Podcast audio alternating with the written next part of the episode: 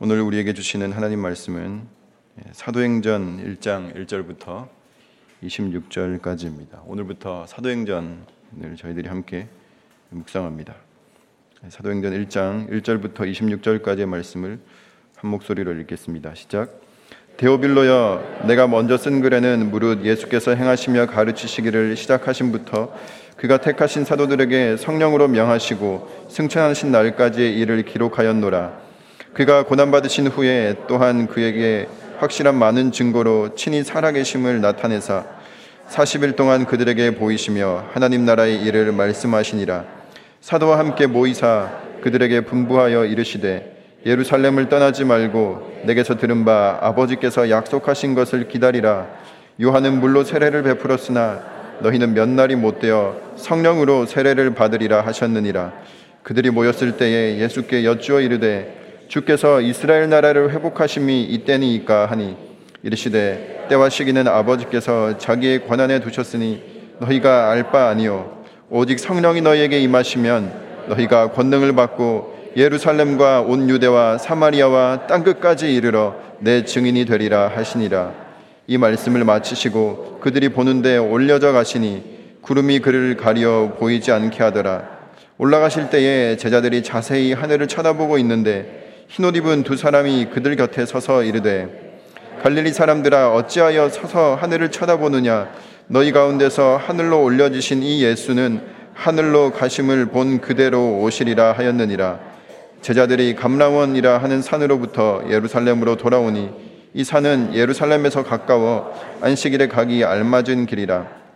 들어가 그들이 유하는 다락방으로 올라가니 베드로, 요한, 야고보, 안드레와 빌립 도마와 바돌로메, 마테와 및 알페오의 아들 야고보, 셀로신 시몬, 야고보의 아들 유다가 다 거기 있어 여자들과 예수의 어머니 마리아와 예수의 아우들과 더불어 마음을 같이하여 오로지 기도에 힘쓰더라. 모인 무리의 수가 약 120명이나 되더라. 그때에 베드로가 그 형제들 가운데 일어서서 이르되 형제들아 성령이 다윗의 입을 통하여 예수 잡는 자들의 길잡이가 된 유다를 가리켜 미리 말씀하신 성경이 응하였으니 마땅하도다.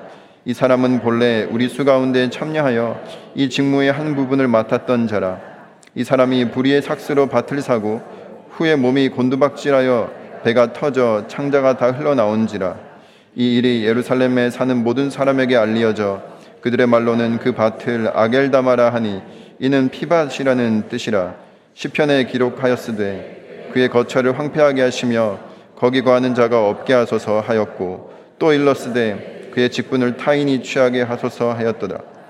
이러함으로 요한의 세례로부터 우리 가운데서 올려져 가신 날까지 주 예수께서 우리 가운데 출입하신 때에 항상 우리와 함께 다니던 사람 중에 하나를 세워 우리와 더불어 예수께서 부활하심을 증언할 사람이 되게 하여야 하리라 하거늘 그들이 두 사람을 내세우니 하나는 바사바라고도 하고 별명은 유스도라고도 하는 요셉이요. 하나는 마띠아라.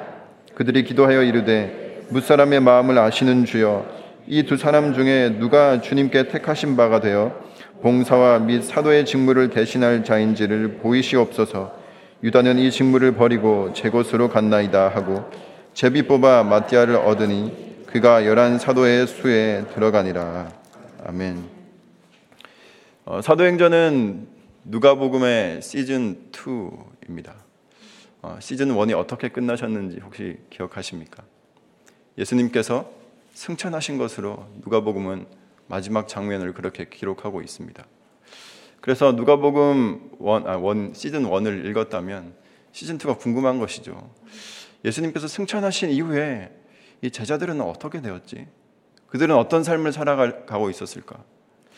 예수님께서 승천하신 이후에 예수님이 살아 생전에 그렇게 말씀하셨던 그 복음은 어, 그 이후에 어떻게 되었을까? 그것을 궁금해하는 사람에게 어, 누가가 다시 붓을 들어 펜을 들어 이 사도행전을 기록한 것이 바로 이 사도행전입니다. 이 사도행전 전체를 압축하고 있는 유명한 구절이 있습니다. 오늘 저희가 본문 중에 읽었는데요. 사도행전 1장 8절 말씀입니다. 오직 성령이 너에게 임하시면 너희가 권능을 받고 예루살렘과 온 유대와 사마리아와 땅 끝까지 이르러 너희는 내 증인이 되리라 하신 이 말씀이 사도행전 전체의 요약이라고 할 수 있습니다. 여기에 보면 어, 네 개의 지역이 거론이 됩니다. 예루살렘, 유대, 어, 그리고 사마리아 땅끝. 이게 당시 유대인들이 가지고 있었던 그 세계에 대한 경계의 개념이었습니다. 이 세계는 이렇게 나누어지는 것이라고 그 당시 사람들이 그렇게 경계에 대한 개념을 갖고 있었는데 그러니까 그 지역적인 경계 뿐만 아니라 문화적인 경계, 언어적인 경계, 또 사람들의 계층 간의 경계, 다양한 경계가 있었던 것이죠. 그런데 이 경계를 복음이 어떻게 넘어갔는가? 그것을 기록한 것이 사도행전이라는 것입니다. 그리고 그 경계를 복음이 넘어갈 때마다 어떤 사건이 있었고 누가 어떤 역할을 했고 어떤 일이 벌어졌는가를 이 누가가 사도행전에 상세하게 기록을 하고 있습니다. 정확하게 이 사도행전 1장 8절의 이 어, 프레임을 따라서 사도행전 전체가 펼쳐지는 것을 저희들은 사도행전을 읽어가면서 보게 될 것입니다. 어, 복음서는 복음서도 복음이 경계를 넘어온 것에 대한 기억, 기록입니다. 하늘과 땅의 경계를 복음이 수직적으로 넘어온 것이죠. 그리고 사도행전은 사람들이 만들어 놓은 그 경계를 복음 이 땅에서 수평적으로 어떻게 넘어가는가를 기록해 놓은 것이 사도행전이라는 것입니다. 그래서 이 시즌 1과 시즌 2를 잘 이어서 우리가 읽어볼 필요가 있습니다. 우리 1장 1절 2절을 함께 다시 한번 읽어보겠습니다. 시작. 데오빌로여, 내가 먼저 쓴 글에는 무릇 예수께서 행하시며 가르치시기를 시작하신부터 그가 택하신 사도들에게 성령으로 명하시고 승천하신 날까지의 일을 기록하였노라. 여기 보면 이 사도행전의 독자로 데오빌로라는 사람이 나옵니다. 누가복음 제일 첫, 첫 서두에도 이 데오빌, 데오빌로라는 사람이 등장합니다. 그런데 이 데오빌로라는 사람, 이 데오빌로라는 이름의 뜻은 이 데우스와 필레오, 우리가 아는 그 필레오, 사랑하다라는 뜻이 합쳐서 하나님께서 사랑하시는 자 이런 뜻을 가진 이름인데 어떤 학자들은 어떤 특정인을 가리키는 어, 이름이다. 그래서 로마의 어떤 이방인 고위 관리였을 것이다라는 사람 그런 추측도 있고 아니다 그냥 어, 믿는 사람들의 무리를 상징적으로 이렇게 통칭하는 그런 호칭으로 데오빌로를 쓰고 있다 이런 이야기가 있습니다. 그런데 그 뭐 데오빌리가 데오빌로가 이 사람이든 저 사람이든 우리는 이 사도행전에요 이 명시되지 않은 또 하나의 독자가 있다는 것을 알아야 합니다. 그 누굴까요?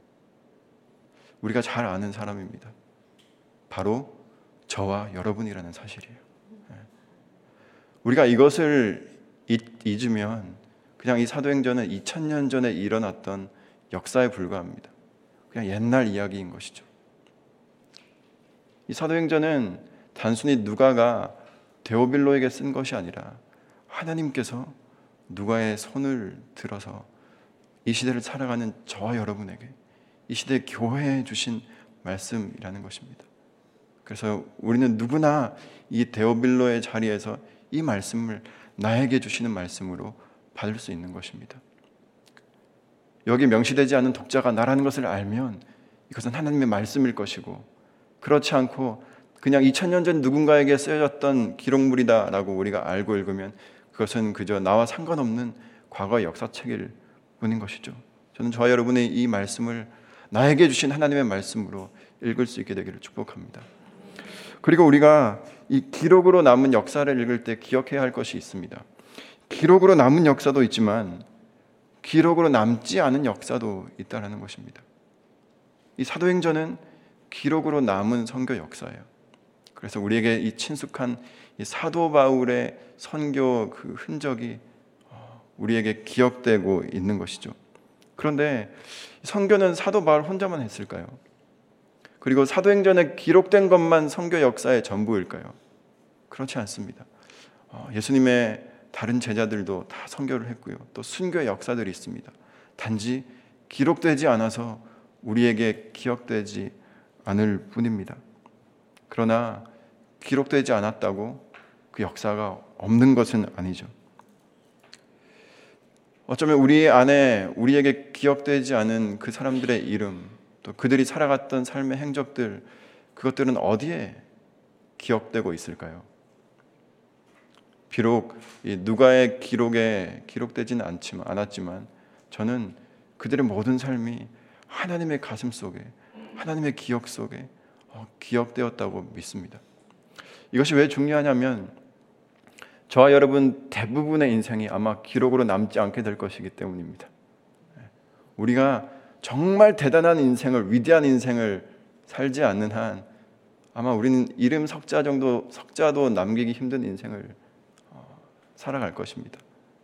그리고 한 100년, 200년 뭐 그 전에 예수님 오실 수도 있지만 지나갔을 때뭐 과연 우리의 이름을 기억하는 사람이 얼마나 있을까요? 아마 아무도 없을 겁니다.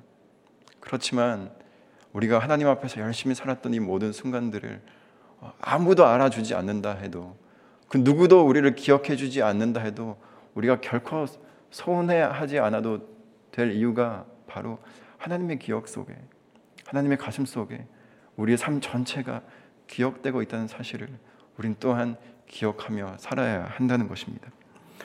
우리 3절부터 5절까지 어, 말씀을 함께 읽겠습니다. 시작. 그가 고난 받으신 후에 또한 그들에게 확실한 많은 증거로 친히 살아계심을 나타내사 40일 동안 그들에게 보이시며 하나님 나라의 일을 말씀하시니라.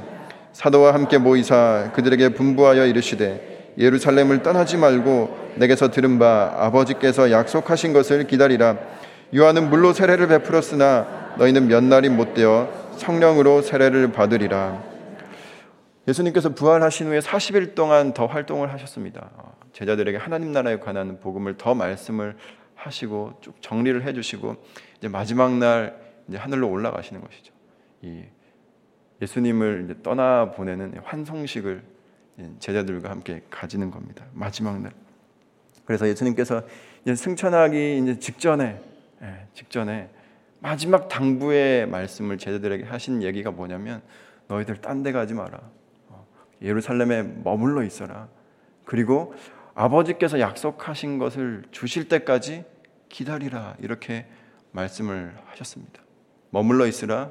기다려라. 그러면 너희가 성령을 받을 것이다. 이렇게 말씀하신 것이죠. 그런데 여러분, 어, 가만히 생각해 보면 굳이 예수님께서 그렇게 하지 않으셔도 되거든요. 올라가시기 전에 성령 세례 주시면 되잖아요. 이게 좋은 그림 아닌가요?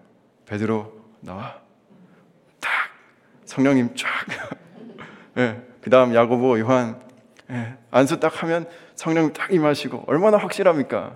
예수님 계실 때 성령 세례까지 다 주시고 딱 올라가시거나 아니면 올라가시는 그 순간에 성령님 내려오십시오. 바톤 터치 딱 하고 그렇게 올라가시면 정말 모든 일이 깔끔할 텐데 예수님께서는요 그렇게 하지 않으시고 그 어떤 시간의 차이를 두고 빈 공백을 두고 제자들을 남겨두고 올라가시기로 하셨다는 것입니다.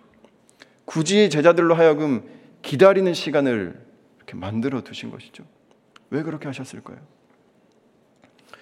모든 훈련의 본질은 기다림에 있다는 것입니다. 기다리는 것이 모든 훈련의 핵심이라는 사실이에요. 어, 좀이 비유가 좀 그렇지만 우리 강아지들을 훈련시킬 때 어떻게 합니까? 기다려. 기다려. 아니야. 기다려. 옳지. 네. 네, 비유가 좀 그렇지만 사실 저희들이 기다리면서 배우는 것이 있습니다. 신뢰를 배우는 거예요. 네. 나에게 기다리게 하시니 그리고 기다림 이후에 무언가를 주실 일을 향한 신뢰를 그 기다리는 동안에 키워가는 시간이 네. 신뢰를 키워가는 그 기회가 기다림이라는 것입니다. 그래서 우리는 신뢰하는 만큼만 기다릴 수 있는 것이죠. 그래서 예수님께서 너희들은 기다리라. 먼저 기다리라. 성령을 주시기 전에 먼저 기다리며 성령을 주실 분에 대한 신뢰를 확인하는 시간을 가지라고 말씀하시는 것입니다. 저는 저와 여러분이 하나님께서 우리에게 주시고자 하시는 많은 것들을 어, 주시기, 전까지 하나님을 신뢰함으로 기다릴 수 있게 되기를 주님의 이름으로 축복합니다. 어, 그렇게 예수님께서 마지막 당부의 말씀을 하신 후에 이제 올라가시려고 하십니다. 그 이렇게 구름에 시동을 걸어가지고 올라가시려고 하시는데 제자들이 마지막에 예수님 질문이 있습니다. 묻는 거예요. 예. 마지막 질문입니다. 이제 이 질문 한 번 던지면 더더 이상 예수님과 이렇게 육성으로 대화할 수 있는 시간은 주어지지 않습니다. 너무나 중요한 시간 아닙니까? 만약에 여러분들이라면 이 마지막 시간에 우리 선생님, 우리 예수님 마지막 이제 이렇게 뵙는데 한마디 할 수 있다면 어떤 말씀을 예수님께 하시겠습니까? 제자들은요, 뭘 물어봤냐면, 우리 1장 6절 말씀 함께 읽어보겠습니다. 시작. 그들이 모였을 때에 예수께 여쭈어 이르되, 주께서 이스라엘 나라를 회복하심이 이때니까. 주님, 이스라엘 나라를 회복하심이 이때일까요? 이때, 지금이 바로 우리가 로마로부터 독립해야 하는 시기입니까? 제자들이 이걸 물어봤어요. 저는요, 이 질문이 이 성경 66권, 6권에 나온 모든 말 중에 가장 바보 같은 말이라는 생각이 듭니다.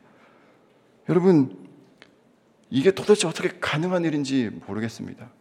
이 제자들이요, 3년 동안 예수님과 함께 지냈습니다. 출퇴근한 것도 아니에요. 24시간 하루 종일 예수님과 붙어 있으면서 끊임없이 하나님 나라에 대해서 배웠던 사람들이었습니다. 하나님 나라가 어떻게 세상 나라와 다른지를 배웠고 예수님께서 어떻게 하나님 나라를 전하시고 가르치시고 어떻게 하나님 나라가 그 병든 자들에게 임할, 임할 때 그들이 살아나는지 어떻게 하나님 나라가 예수 그리스도 안에 구현되는지를 3년 동안 두 눈으로 보고 두 귀로 똑똑히 들었던 제자들이 어떻게 그 마지막에 마지막에 가시는 예수님 옷자락을 붙들고 하는 질문의 수준이라는 게 예수님 마치 이런 거죠. 이번에 누가 정권을 잡을까요? 이런 질문을 예수님께 던진 겁니다. 아마 예수님 공생의 전체를 통틀어 가장 심각한 위기를 맞이하신 게 아닌가 저는 그런 생각이 들어요. 십자가를 질 때보다 더 힘드시지 않았을까? 아니 내가 얘, 얘네들은 3년 동안 어떻게 양육했는데 마지막에 한다는 얘기가 이스라엘의 정치적인 독립이 이때 이루어지는 겁니까? 이런 질문을 한 것입니다. 저 같았으면 승천 안 했을 것 같습니다. 천사도 불러가지고 승천 취소. 하나님 3년만 더 기다려 주십시오. 그래가지고 제자들 이렇게 광야로 집합시켜 놓고 40일 먼저 금식하고 시작하는 것이죠. 내가 어 내가 먼저 40일 금식하고 너희들 불렀더니 이렇게 된 것 같다. 너희들 불러 다 놓고 먼저 금식하고 다 쫄쫄 굶긴 다음에 그 다음에 이렇게 시작하고 보니까 3년 가지고 아, 이거 안 되겠다 싶어서 한 6년 정도 제자 커리큘럼 막 짜가지고 빡세게 이 제자들을 굴렸을 것 같은데 예수님은요 그렇게 하지 않으시고 그냥 몇 마디 말씀 더 하시고 야, 그 너희들 알 바 아니야. 그러고 그냥 훌쩍 예, 예수님께서 떠나시는 거예요. 예. 그게 이제 7절 이하에 나옵니다. 7절부터 우리 11절까지 말씀을 함께 읽겠습니다. 시작. 이르시되 때와 시기는 아버지께서 자기 권한에 두셨으니 너희가 알 바 아니요 오직 성령이 너희에게 임하시면 너희가 권능을 받고 예루살렘과 온 유대와 사마리아와 땅 끝까지 이르러 내 증인이 되리라 하시니라. 이 말씀을 마치시고 그들이 보는데 올려져 가시니 구름이 그를 가려 보이지 않게 하더라. 올라가실 때에 제자들이 자세히 하늘을 쳐다보고 있는데 흰옷 입은 두 사람이 그들 곁에 서서 이르되 갈릴리 사람들아 어찌하여 서서 하늘을 쳐다보느냐 너희 가운데서 하늘로 올려지신 이 예수는 하늘로 가심을 본 그대로 오시리라 하였느니라. 어떻게 그냥 예수님께서 이렇게 떠나실 수 있으셨을까요? 예수님께서 아셨습니다. 이 제자는요, 3년, 6년, 뭐 10년 양육해도 증인이 될 수 없다라는 것을 잘 아셨기 때문에 예수님은 그냥 가신 것입니다. 여러분 어떻게 우리는 증인이 되는 걸까요? 오늘 말씀 제목이 어떻게 증인이 되나인데 우리는 어떻게 증인이 되는 겁니까? 학습해서 증인이 될까요? 한 6년 아니면 60년 정도 배우면 증인이 될 수 있을까요? 그렇지 않습니다. 오늘 사도행전 1장 8절에 정확하게 예수님께서 어떻게 증인이 되는지를 말씀하고 계세요. 오직 성령이 너에게 임하시면 너희가 내 증인이 될 것이다. 여러분, 증인은요, 내가 열심히 노력해서 노력한다고 증인되는 것 아닙니다. 본 게 없는데 어떻게 증인이 됩니까? 본 게 없으니까 아마 우리는 열심히 공부하는 것인지도 모르겠습니다. 경험한 것이 없으니까 그렇게 열심히 많이 배운지도 모르겠습니다. 여기 가서 이거 수료하고 저거 수료하고 내가 이만큼 어떤 학위도 가지고 신학교도 졸업하고 그러면 내가 증인이 되겠지. 아니요. 증인은요. 학교에서 배출하는 것이 아닙니다. 양성하는 것이 아닙니다. 증인은 양성되지 않습니다. 우리는 어떻게 증인이 됩니까? 사건이 증인을 만드는 것입니다. 그 사건 현장에 있으면 아무리 못 배워도, 아무리 말이 어눌해도, 아무리 말주변이 없어도, 세상 사람들이 아무리 천박하다고 여기는 사람도 그 사건의 현장에 있으면 증인인 거예요. 저는 저와 여러분이 늘 질문했으면 좋겠습니다. 내가 과연 은혜의 사건이 일어나는 그 현장에 매일 서 있는가? 내 안에 성령을 경험하는 그 사건이 날마다 일어나고 있는가? 그것이 없이 내가 마치 성령 받은 사람처럼 구원받은 사람처럼 살아가려고 하면 그걸 위증이라고 하는 것이죠. 위선이라고 하는 것입니다. 사마리아의 그 수가성 여인이 뭔가 많이 배워서 증인된 삶을 살았습니까? 아닙니다. 예수님 그냥 만난 게 전부예요. 내가 예수님 만났다. 내가 메시아 만났다. 이 한마디로 그는 증인된 삶을 살았다는 것입니다. 예수님께서는요, 저와 여러분에게 변호사가 되라고 하지 않으셨어요. 변호인이 되라고 하지 않으셨습니다. 내 증인이 되라고 하셨습니다. 그런데 오늘날 많은 성도들이 자꾸 변호사가 되려고 하는 경향이 있는 것 같습니다. 마치 요배 친구들처럼 내가 하나님을 변호하면 내가 하나님을 이렇게 변론하면 하나님이 하나님 되시겠지. 아니 우리가 그렇게 설득하려고 하면 할수록 세상은 방어 기제만 더 강해질 뿐입니다. 믿지 않은 가족들, 믿지 않은 동료들, 믿지 않은 친구들, 우리는 변호사 변호사적 능력으로 그들을 설득하려고 하지만 주님께서 우리에게 요구하시는 것은 아니다. 단순한 증인이 되어서 그저 증인된 삶을 보여주라는 것이죠. 그것이야말로 우리가 믿지 않은 사람들에게 줄 수 있는 가장 큰 설득력이라는 것입니다. 그리고 예수님께서 그 말씀하시고 승천을 하세요. 제자들이 너희 알바 아니다 하고 승천하신 예수님을 그냥 이렇게 하염없이 물끄러미 쳐다보고 있으니까 그 자리에 이제 천사들이 내려와서 어찌하여 하늘을 쳐다보느냐 이렇게 이야기합니다. 보지 말라는 이야기입니다. 왜 하늘 쳐다보냐? 이 말은 지금 너희들이 딛고 있는 삶의 현장을 현장으로 시선을 돌리라는 것이죠. 무엇을 하라는 얘기입니까? 예수님께서 너희들이 본 그대로 올 거니까 이제부터 그것을 준비하는 예수님께서 오실 길을 예비하고 준비하는 삶을 살아가라 이런 얘기를 하는 것입니다. 우리 이하 10, 12절부터 어, 14절까지의 말씀을 읽겠습니다. 시작.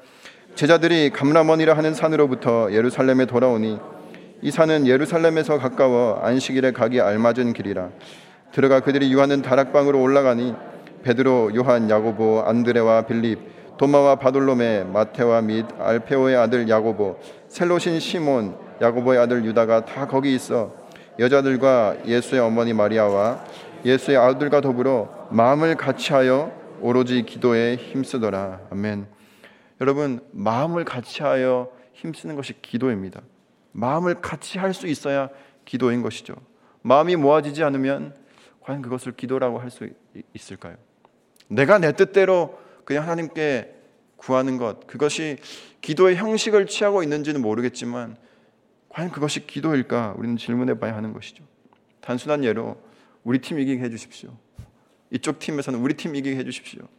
그거는 기도의 형식을 빌고 있지만 그것은 기도가 아닙니다. 그냥 내 뜻을 관철하는 것입니다.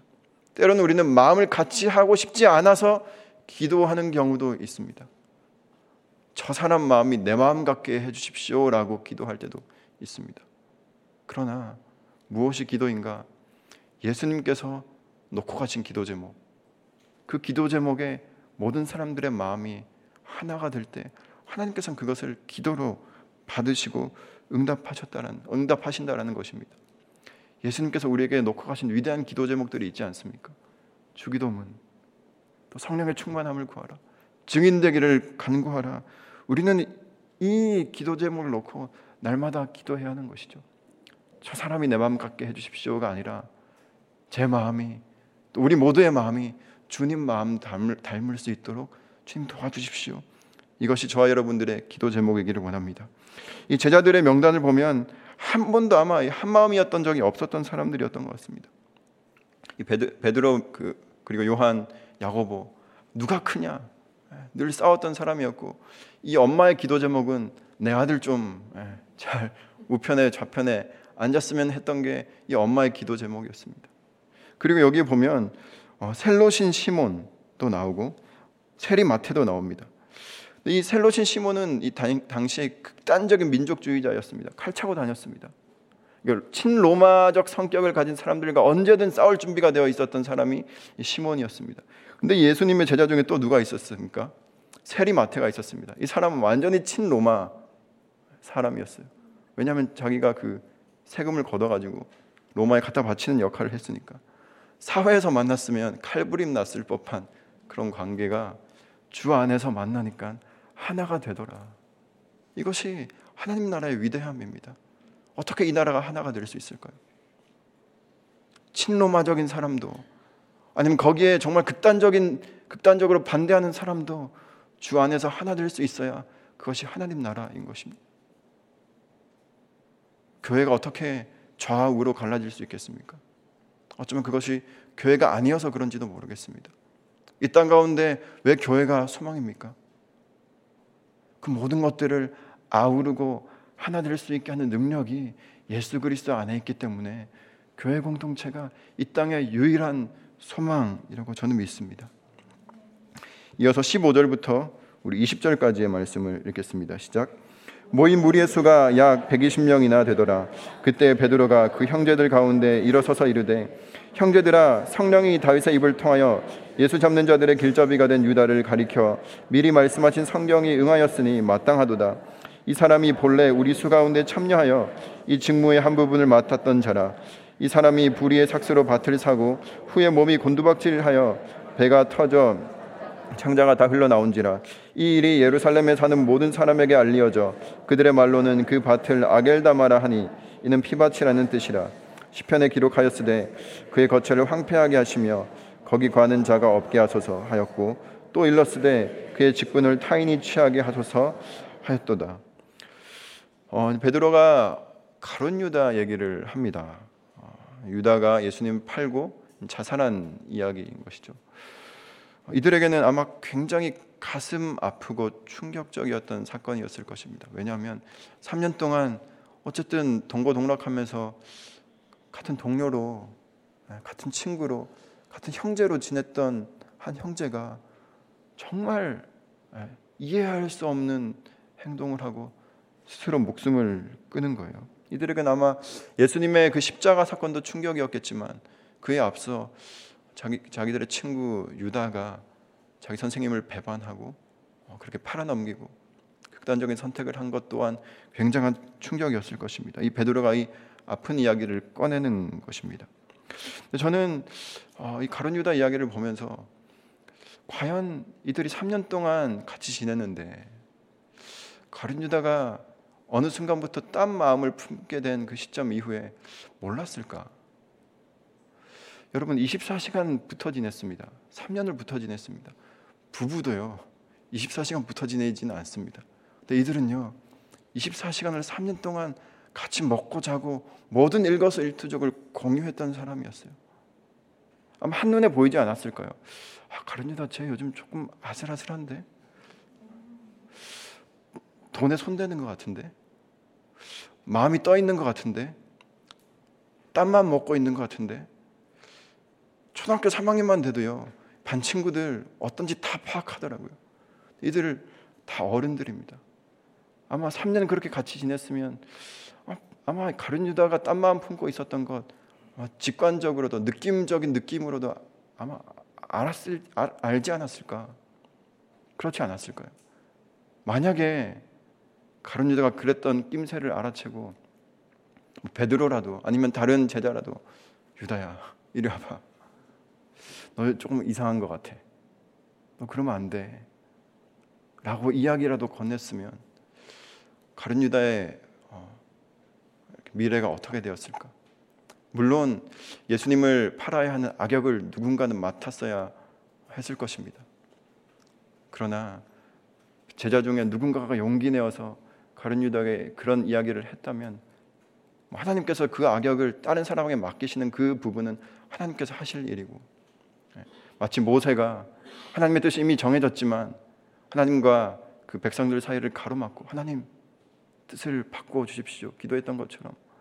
저는 저와 여러분이 통독반 식구들이든 우리의 가족이든 우리의 친구 사이든 때로는 무언가가 이상한 낌새가 보였을 때 불편함을 감수하고서라도 그에게 진정 어린 기도하는 마음으로 조언을 또 대화를 걸어줄 수 있는 저 여러분 되기를 축복합니다. 그것이 진정한 그리스도의 공동체 아닐까요? 아마 이들은 그것이 불편해서 피했는지도 모르겠습니다. 늘 누가 크냐 싸웠던 긴장 관계가 있었기 때문에 그저 그냥 잘 지내고 싶었는지도 모르죠. 우리는 교회 공동체를 이루며 삽니다. 이 공동체 안에 정말 많은 사람들이 있습니다. 때로는 어, 참 조심스러운 그런 부분들도 있습니다. 그러나 우리가 정말 예수 그리스도 안에 진정한 형제 자매라면 예수 그리스도를 믿는 믿음으로 하나님께서 예수 그리스도께서 수습해 주실 것을 믿고 때로는 정직하게 우리의 마음을 고백하는 것이 우리 공동체 안에 필요하다라는 사실입니다. 어, 뒷부분에는 이 마띠아를 제비 뽑아 어, 선출하는 것 이야기가 나옵니다. 제비 뽑는다는 것 하나님이 우리 모든 관계의 주관자라는 것을 고백하지 않으면 절대로 할 수 없는 행위입니다. 여러분 사람 한 명 뽑는 게 얼마나 민감한 일인데요. 그리고 예, 다 자기 구미에 맞는 사람이 있고 예, 불편한 관계가 있는데 예, 누가 될지 모르는데 그걸 제비 뽑아서 뽑는다. 그것 자체가 모든 관계의 중심이 예수 그리스도께 있다라는 것을 고백하는 행위라는 것입니다. 저는 저와 여러분이 이 공동체에 이 우리의 인생에 이 세상의 주관자가 예수 그리스도라는 것, 하나님이라는 것을 고백하며 마치 제비를 뽑는 심정으로 오늘 하루를 살아갈 수 있게 되기를 주님의 이름으로 축복합니다. 기도하겠습니다. 하나님 아버지, 저희들 예수님의 증인된 삶을 살기를 원합니다. 날마다 은혜의 현장에 있게 하여 주시옵소서. 하나님, 날마다 우리가 성령으로 충만한 그 현장 가운데 있게 하여 주시옵소서. 하나님, 하나님께서 우리에게 언제나 가장 최선의 것을 주신다는 것을 믿고 고백하며 오늘 하루를 제비 뽑는 심정으로 살게 하여 주시옵소서. 그럴 때에 하나님께서 내 인생의 주인 되신다는 그 놀라운 사실이 많은 사람들에게 증거되는 그런 증인 될 줄로 믿사오니 주님 우리와 동행하여 주옵소서. 이제는 복음의 또 부활의 첫 열매이자 첫 증인 되시는 예수 그리스도의 은혜와 우리로 복음의 증인 삼 증인 삼으신 하나님 아버지의 사랑과 우리로 하여금 그 증인된 삶을 날마다 살아갈 수 있도록 날마다 그 은혜의 현장 가운데 있게 하시는 성령의 역사가 내가 노력해서가 아니라 주님께서 보여주신 은혜의 그 현장에 날마다 있기를 발버둥치며 증인되기로 결단하는 이 자리에 모인 모든 주님의 백성들 가운데 이제로부터 영원까지 함께 하시기를 주님의 이름으로 축원하옵나이다. 아멘.